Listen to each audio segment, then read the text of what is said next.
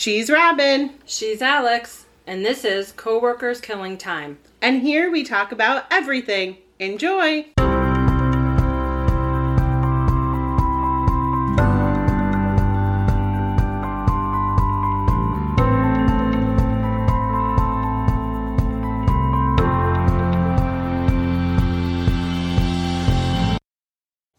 Hello, everybody, and welcome back to episode 13 of Coworkers Killing Time. This is a very special episode because it is our 13th episode.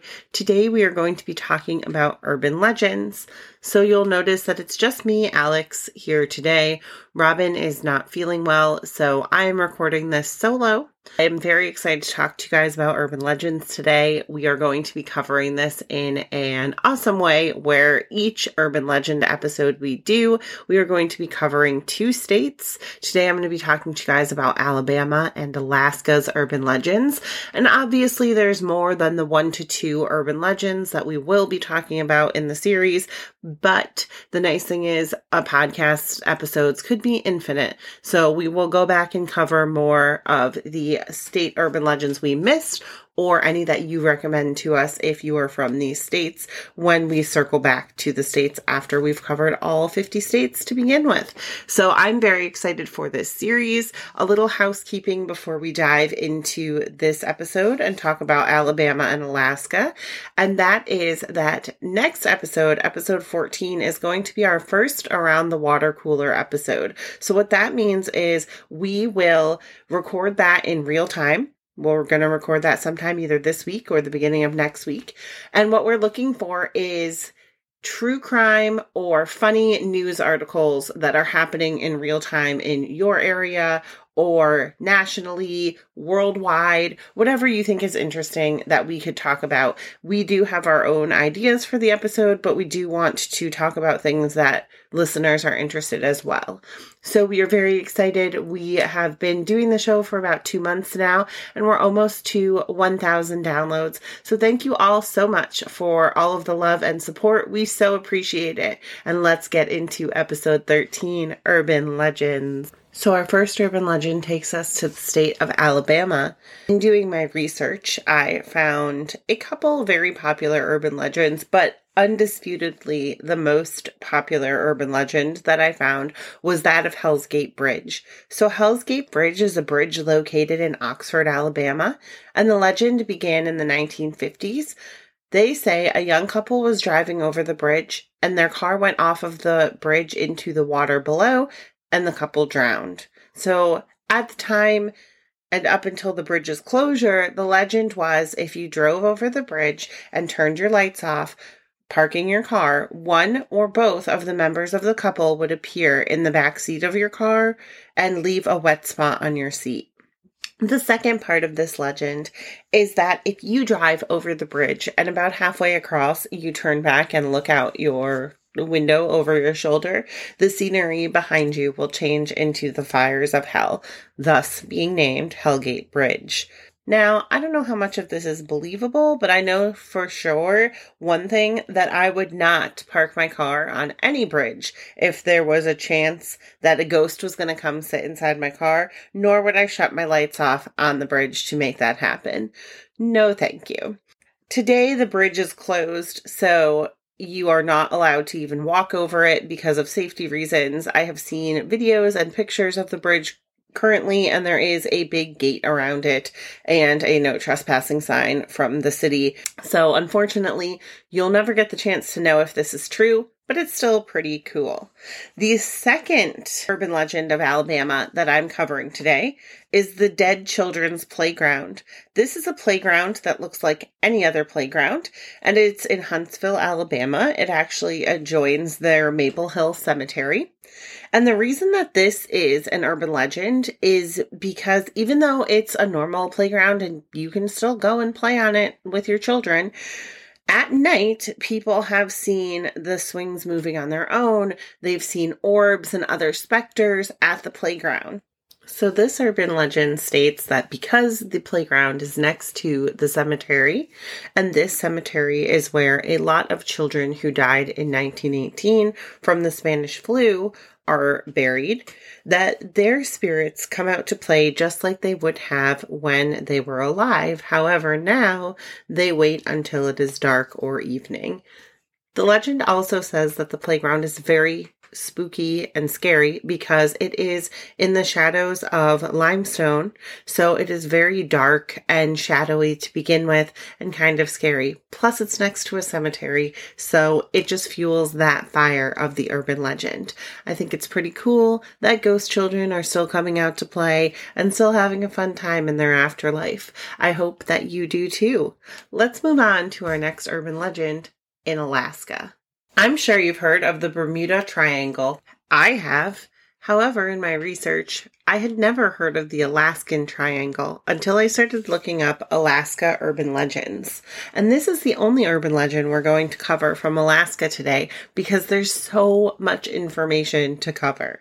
So, Robin and I work for an aviation company. We've talked about that before. And there is an aspect of aviation mystery in this urban legend. So, I figured it was the perfect one to cover. The Alaskan Triangle consists of the areas of Utqiagvik, Anchorage, and Juneau. And I hope I said that first one right because I looked up how to pronounce it online. So, those areas are made up of boreal forests, barren tundras, and icy peaks. I've seen in my research that people go missing at an extremely high rate. Some sources were claiming four out of every thousand people, and some sources were claiming five out of every thousand people go missing. And this doesn't just consist of tourists like I had thought before, it consists of residents, hikers, tourists, and even airplane passengers.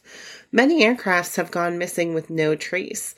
According to my research from the travelchannel.com, in 1972, Congressman Hale Boggs' private aircraft disappeared into this area and was never recovered.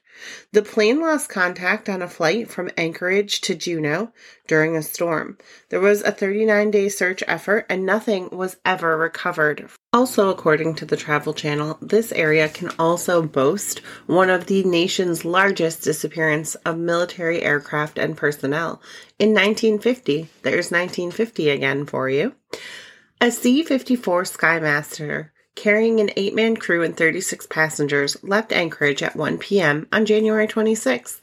The airliner made a routine radio check in two hours later as it flew over a small town in Yukon.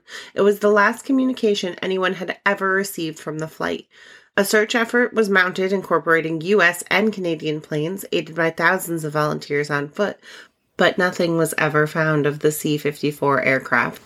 There have also been reports of aliens, stating that aliens may be the cause for these disappearances.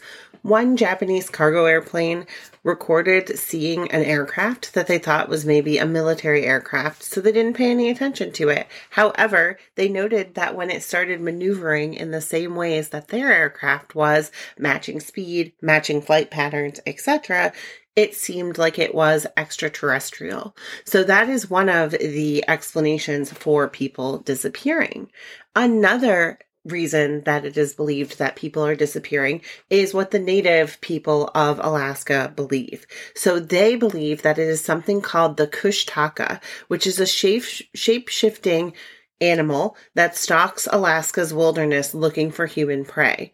It takes on an otter like form, but when it comes into contact with humans, it will turn into one of your loved ones to try to lure you further and further into the wilderness and ultimately tear you apart or turn you into another Kushtaka.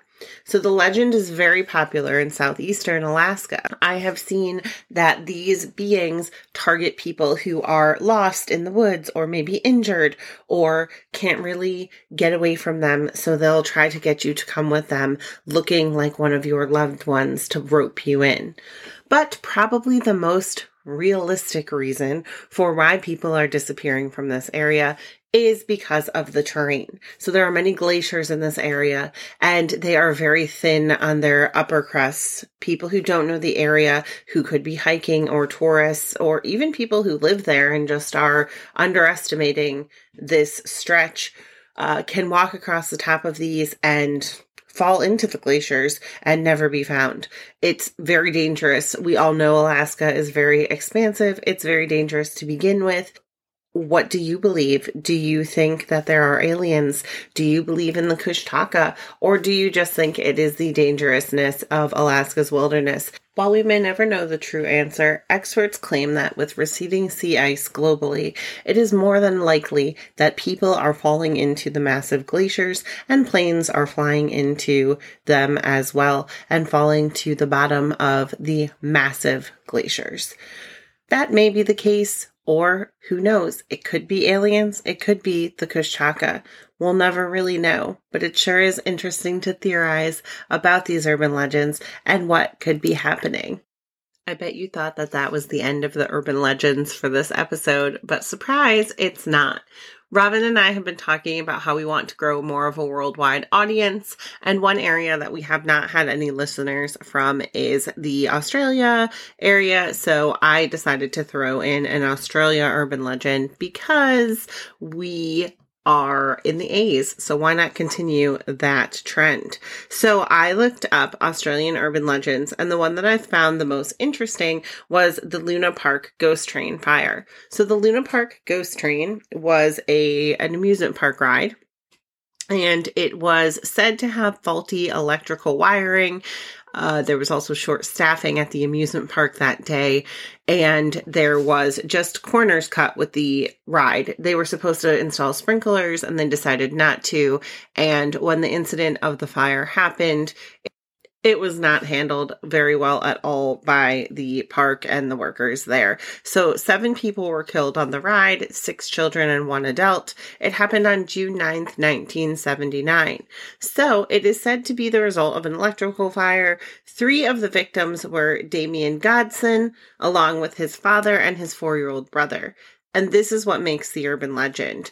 In what may have made for eerie foreshadowing to the tragedy prior to their demise, the Godson family had been waiting for a ferry from Circular Quay to Sydney's Luna Park when they were approached by a satanic looking figure dressed in a loincloth, mask, and horn headdress. And I do have a photo of this, so I will be adding this to the Instagram, as well as the photos from Hell's Gate Bridge and the Alaskan Triangle. So be on the lookout for those. Our Instagram again is at coworkers killing time. The man reportedly came up to the family, placed his hand on six year old Damien's shoulder, and a photo was taken. And it is a soupy, super creepy, soupy, super creepy photo.